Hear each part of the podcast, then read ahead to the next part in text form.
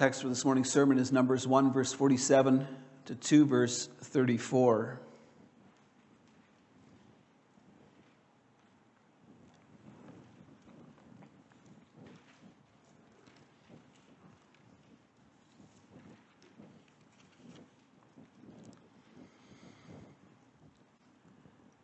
But the Levites were not listed with them by their ancestral tribe. For the Lord spoke to Moses, saying, Only the tribe of Levi you shall not list, and you shall not take a census of them among the people of Israel. But appoint the Levites over the tabernacle of the testimony, and over all its furnishings, and over all that belongs to it. They are to carry the tabernacle and all its furnishings, and they shall take care of it, and shall camp around the tabernacle. When the tabernacle is to set out, the Levites shall take it down, and when the tabernacle is to be pitched, the Levites shall set it up. And if any outsider comes near, he shall be put to death. The people of Israel shall pitch their tents by their companies, each man in his own camp, and each man by his own standard. But the Levites shall camp around the tabernacle of the testimony, so that there may be no wrath on the congregation of the people of Israel. And the Levites shall keep guard over the tabernacle of the testimony. Thus did the people of Israel. They did according to all that the Lord commanded Moses. The Lord spoke to Moses and Aaron, saying, The people of Israel shall camp each by his own standard, with the banners of their fathers' houses. They shall camp facing the tent of meeting on every side. Those to camp on the east side toward the sunrise shall be of the standard of the camp of Judah by their companies. The chief of the people of Judah being Nahshon, the son of Amminadab. His company is listed being 74,600. Those to camp next to him shall be the tribe of Issachar, the chief of the people of Issachar being Nethanel, the son of Zuar. His company as listed being 54,400. Then the tribe of Benjamin, the chief of the people of Zebulun being Eliab, the son of Helon. His company is listed being 57,400. All those listed of the camp of Judah by their companies were 186,400. They shall set out first on the march. On the south side shall be the standard of the camp of Reuben by their companies, the chief of the people of Reuben being Eliezer the son of Shedeur. His company is as listed being 46,500. And those to camp next to him shall be the tribe of Simeon, the chief of the people of Simeon being Shelumiel, the son of uh, Zurishaddai, his company as listed being 59,300. Then the tribe of Gad, the chief of, the chief of the people of Gad being Eliasaph, the son of Reuel, his company is listed being 45,650. All those listed of the camp of Reuben by their companies were 151,450. They shall set out second. Then the tent of meeting shall set out with the camp of the Levites in the midst of the camps as they camp. So shall they set out, each in position, standard by standard. On the west side shall be the standard of the camp of Ephraim by their companies, the chief of the people of Ephraim being Elishama the son of Amminadab. His company is listed being 40,500. And next to him shall be the tribe of Manasseh, the chief of the people of Manasseh being Gamaliel the son of Pedahzur. His company is listed being 32,200. Then the tribe of Benjamin, the chief of the people of Benjamin being Abidan the son of Gideoni. His company is listed being 35,400. All those listed of the camp of Ephraim by their companies were 108,100. They shall set out third on the march. On the north side shall be the standard of the camp of Dan by their companies, the chief of the people of Dan being Ahiezer, the son of Ammishaddai, his company as listed being 62,700. And those to camp next to him shall be the tribe of Asher, the chief of the people of Asher being Pagiel, the son of Ochran. His company is listed being 41,500. Then the tribe of Naphtali, the chief of the people of Naphtali being Ahira, the son of Enan his company as listed being 53,400. All those listed of the camp of Dan were 157,600. They shall set out last, standard by standard. These are the people of Israel as listed by their fathers' houses. All those listed in the camps by their companies were 603,550. But the Levites were not listed among the people of Israel as the Lord commanded Moses. Thus did the people of Israel, according to all that the Lord commanded Moses, so they camped by their standards, and so they set out, each one in his clan, according to his father's house.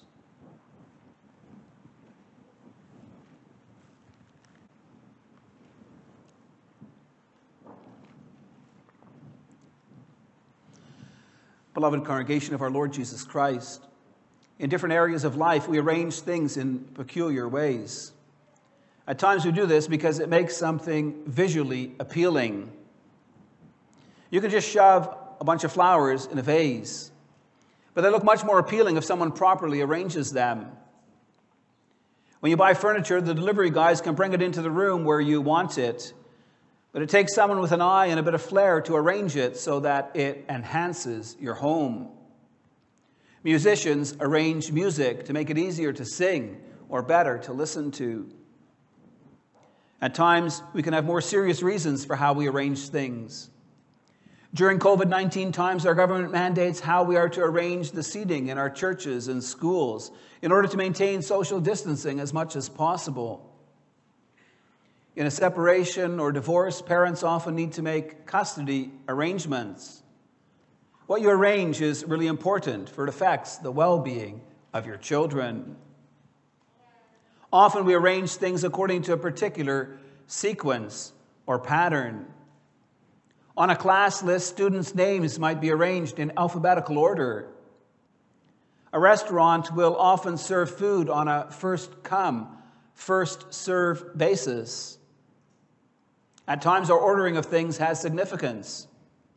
Just think of a wedding where the bride and groom have the best man and maid of honor seated next to them, where the wedding party joins them at the head table.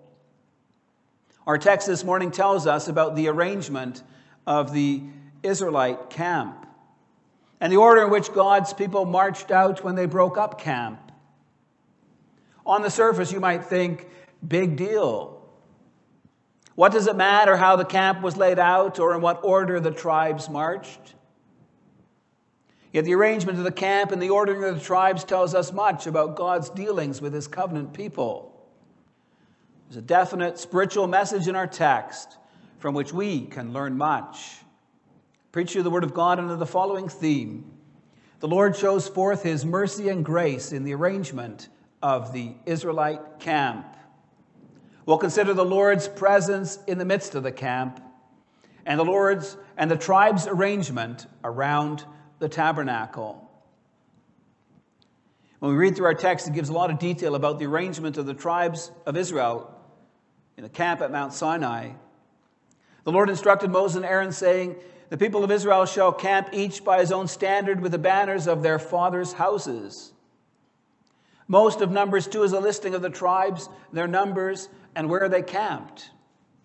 In the midst of this, it's easy to overlook a line at the end of verse 2.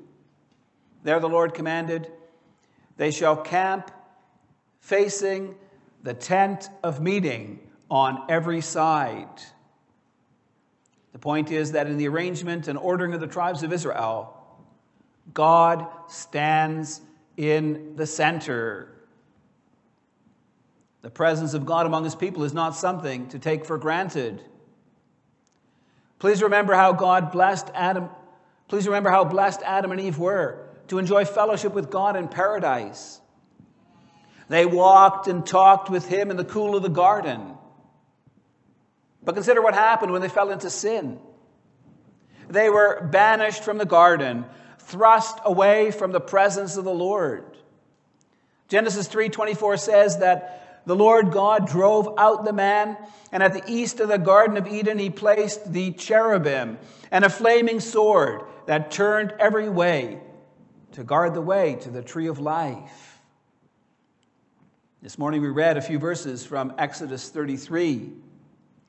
The chapter describes the Lord's response to Israel's sin of worshiping the golden calf. Having broken covenant with God, the Lord threatened not to go with his people on their journey to Canaan. Do you know why the Lord said this? The Lord said he would not go with his people because they were a stiff necked people and he might destroy them on the way. Instead, he planned to send an angel before them to drive out the Canaanite nations from before them so they could enter into the promised land. It's only because Moses interceded with the Lord and made it clear that Israel was nothing without his presence among them that the Lord relented, that he agreed to travel with his people to the promised land. Last week we saw how all the tribes of Israel were numbered. We noted that God's people are important to him, how he knows them each by name. It is critically important to be counted among the people of God. Boundary lines are important. The church is a community of true Christian believers. You're either inside or you're outside of the church. And God's blessings are bestowed on those who are his people. He ministers to us with his word and with the sacraments. That's how he builds us up in our faith, how he encourages us in our walk with him. to partake in God's blessings, you need to be part of his people. Today, our text makes a different point. It, its focus is on what stands at the center of our faith. It's on God, on His presence among His people. According to the command of Moses, according to the command of the Lord, Moses and the people of Israel had constructed the tabernacle. Exodus 40 tells us about how the cloud covered the tent of meeting, how the glory of the Lord filled the tabernacle. Inside the tabernacle was the most holy place. And inside the most holy place was the Ark of the Covenant. Above the Ark was the mercy seat where God dwelt below the cherubim. The living God of heaven and earth made his dwelling place among men. He came to live among his people. We can put a lot of emphasis on who is in and who is out of the church. We rejoice whenever there is a baptism of one of our children. For by baptism, our children are grafted into the Christian church and they are distinguished from the children of unbelievers. We celebrate when some of our young people or when someone from outside the church makes a public profession of faith. For by doing so, they're making a commitment to love and serve the Lord. We're saddened when someone withdraws or when they're excommunicated, for this results in them being outside of the church, where they'll no longer share the blessings of salvation. While church membership is really important, we should not confuse crossing the line into the community of faith with crossing the finish line of the faith. Being a church member will not benefit you if your heart is not centered on God. When Jesus sent out the apostles, he didn't tell them to go out and seek professions of faith. He told them to go and make disciples of all nations. Disciple is a follower of the Lord Jesus Christ. Do you know what marks a disciple a follower of the Lord Jesus Christ. The Belgian Confession summarizes the marks of a Christian.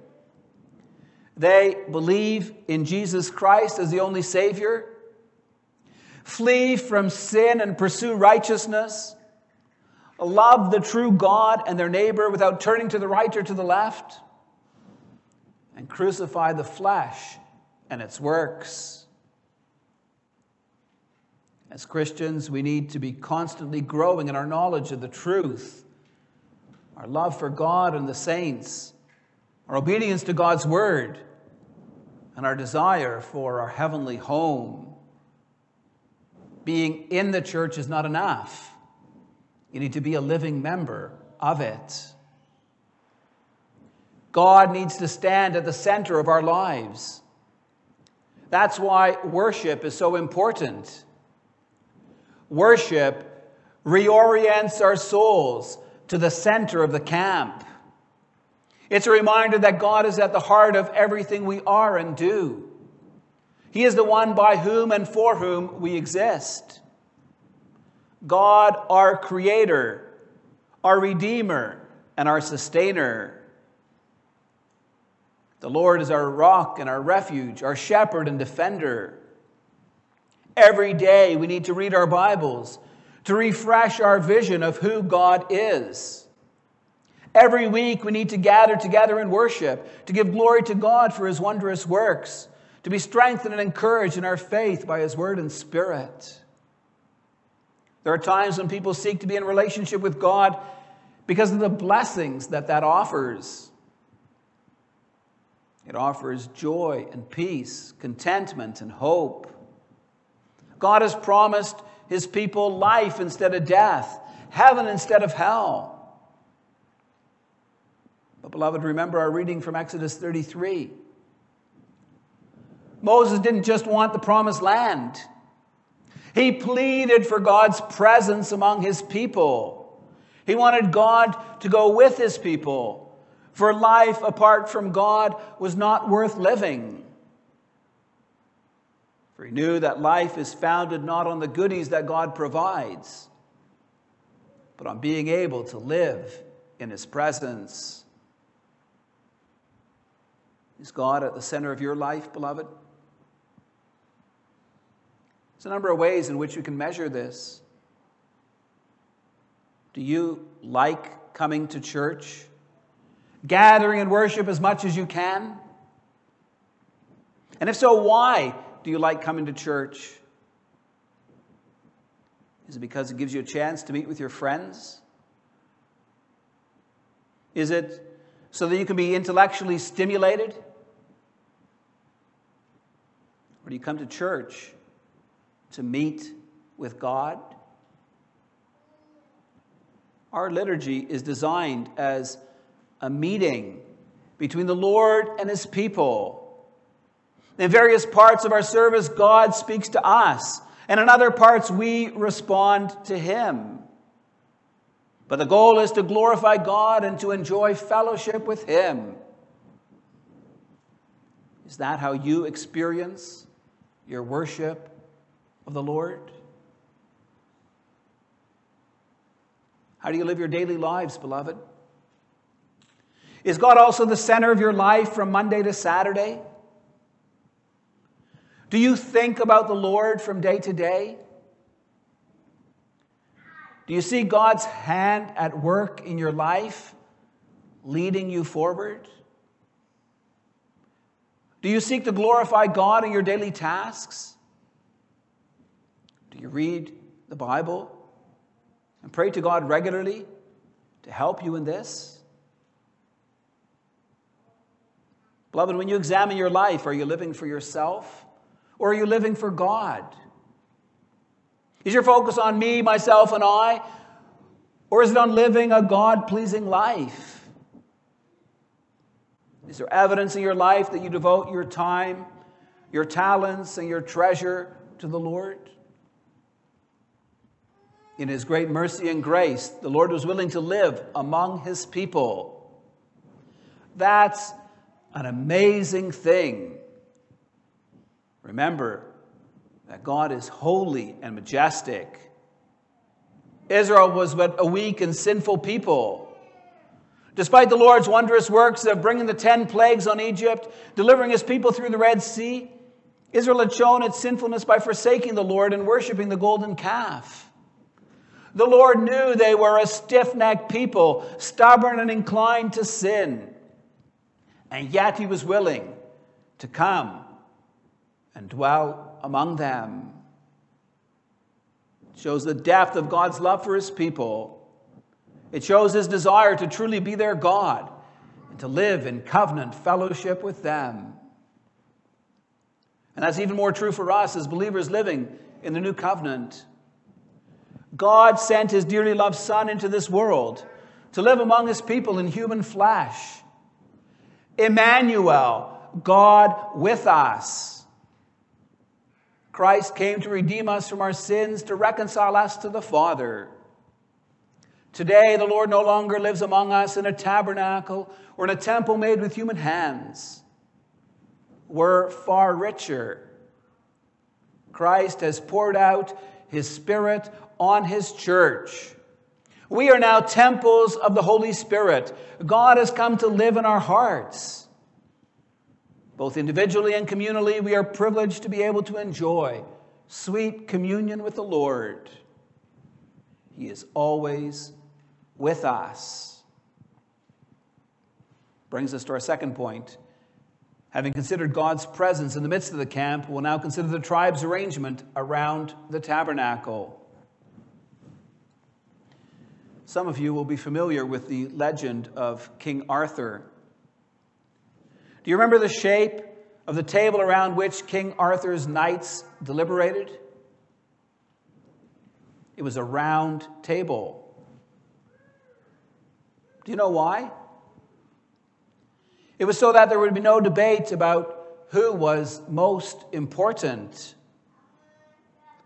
At a round table, no one sits at the head. There is no one who sits at the leader's right hand.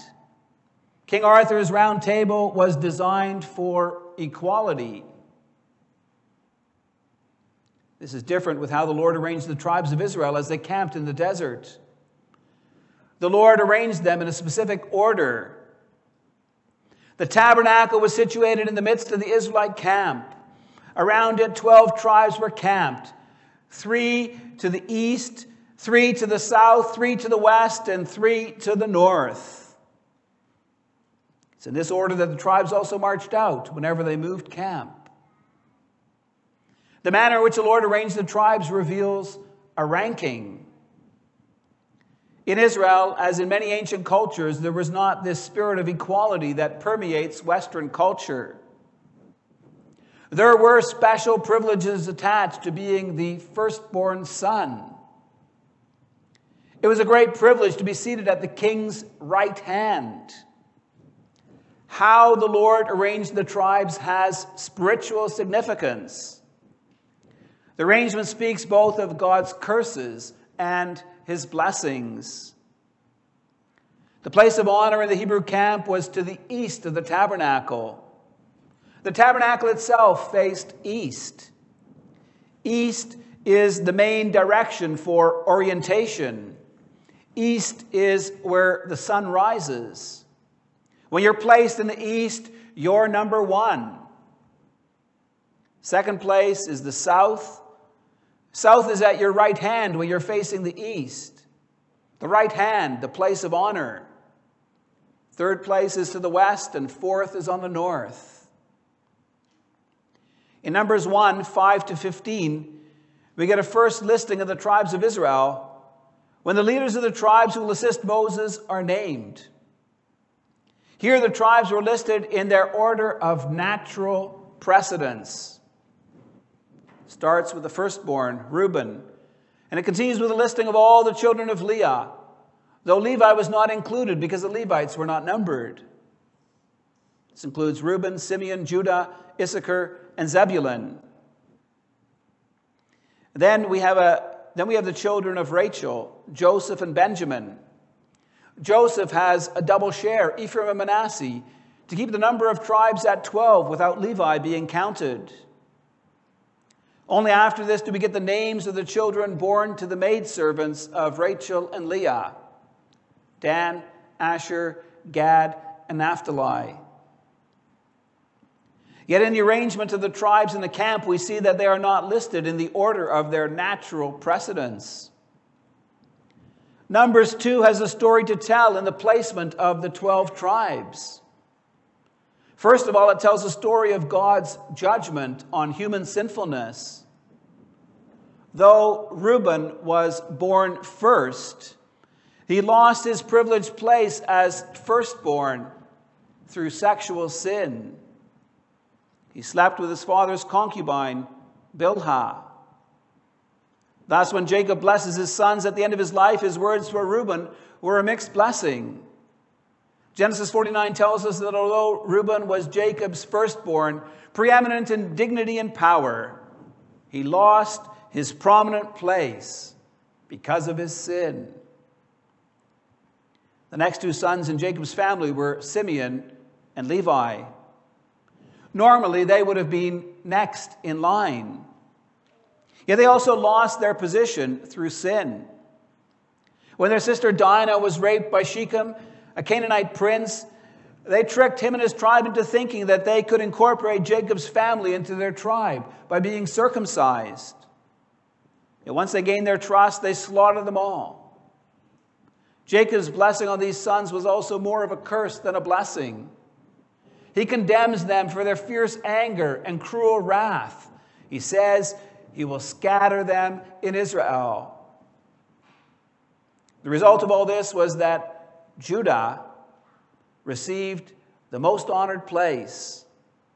Before his death, Jacob gave the greatest of all the blessings to his son Judah. He assigned him a place of leadership, ultimately of kingship. In Genesis 49, part of Jacob's blessing on Judah is the scepter shall not depart from Judah, nor the ruler's staff from between his feet. It's a messianic prophecy but how the Christ would ultimately descend from Judah's line. God's promised Abraham that all nations would be blessed through him will be fulfilled through the line of kings that descended from Judah. The ordering of the tribes in our text reflects the words of Jacob in Genesis 49. Reuben and Simeon lose their position of natural precedence and are placed on the south side along with one of the sons of the handmaidens. Meanwhile, Judah and the other sons of Levi are in the favored position on the east, across from the three tribes descended from Rachel Ephraim, Manasseh, and Benjamin. There's a lesson in this for us, beloved. It is that sin has consequences. It always does and often not only for ourselves, but also for our children, and sometimes for generations to come.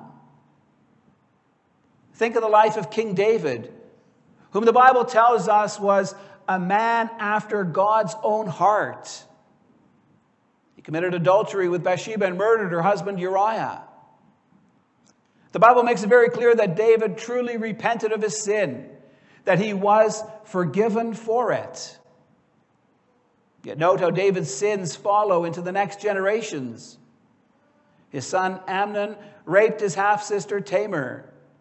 David's son Absalom killed Amnon for this. Absalom also tried to kill his own father, and he fornicated with his father's concubines.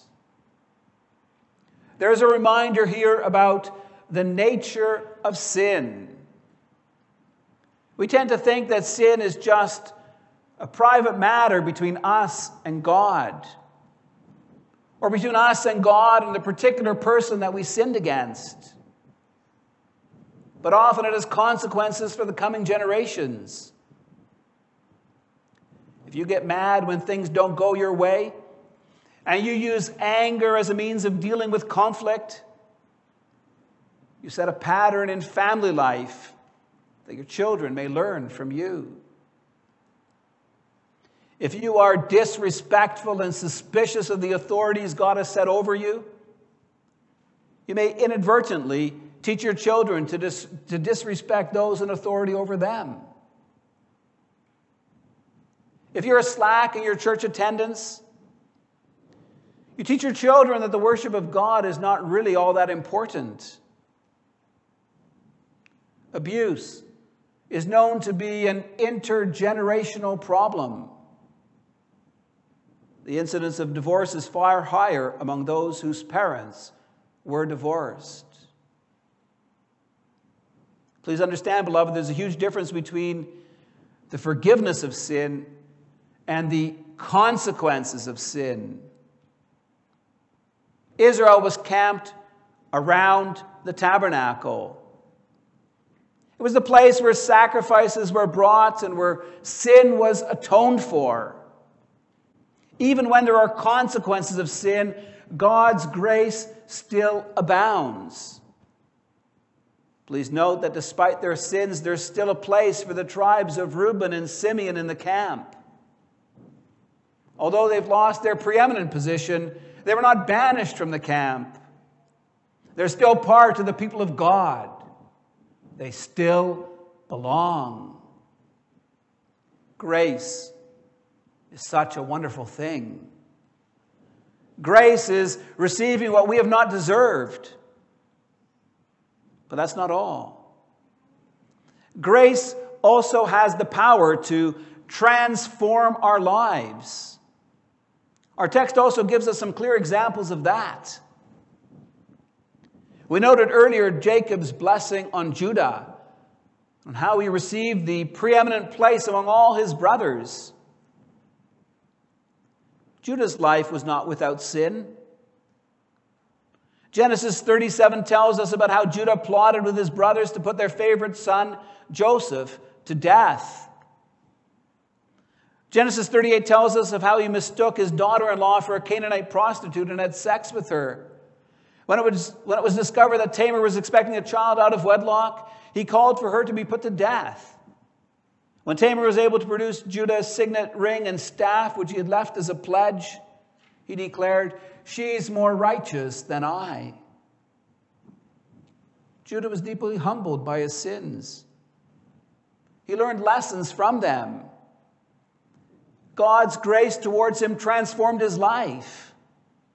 We see that in what happened when, it, when the brothers went to Egypt to get food during the famine. Joseph had required them to bring Benjamin to Egypt, and then he had him arrested to test his brothers. Judah volunteered to take the punishment in his younger brother's place. He knew losing Benjamin would cause his father great sorrow. He was personally willing to bear any punishment to save Jacob this pain. From the life of Judah, we see that while sin can have consequences, grace can take and transform the result of our sin. We can derive so much comfort and hope from this, beloved. Grace can, grace often does triumph over sin. One further example of this in our text. We noted earlier how the tribes of Simeon and Levi lost their privileged position in Israel because of their fierce anger and the violent way in which they killed the men of Shechem. Jacob's so called blessing on Simeon and Levi was that they would be scattered throughout Israel. Yet when the Israelites went astray and worshiped the golden calf, men from the tribe of Levi were zealous for the Lord. The Levites joined with Moses in bringing judgment on those who were rebelling against the Lord. It was a transformational moment for this tribe. Because they were willing to take a stand against false worship, Moses told them, Today you have been ordained for the service of the Lord. Jacob's curse on their sin that they would be scattered among the tribes of Israel now becomes a blessing. For in generations to come, the Levites served as ministers of God's grace in Israel. They taught the people the Lord's ways. They ministered in turn at the tabernacle, allowing God's people to be reconciled to Him. They were dispersed in Israel for the spiritual blessing of the nation. It's because of their special role in Israel that the Levites were not numbered in the census of the fighting men. They've been set apart for a special task. We also see this in the arrangement of the tribes around the tabernacle. The 12 tribes, including the two sons of Joseph, are given places to the east and the south and the west and the north of the tabernacle. But the Levites were not mentioned in this list.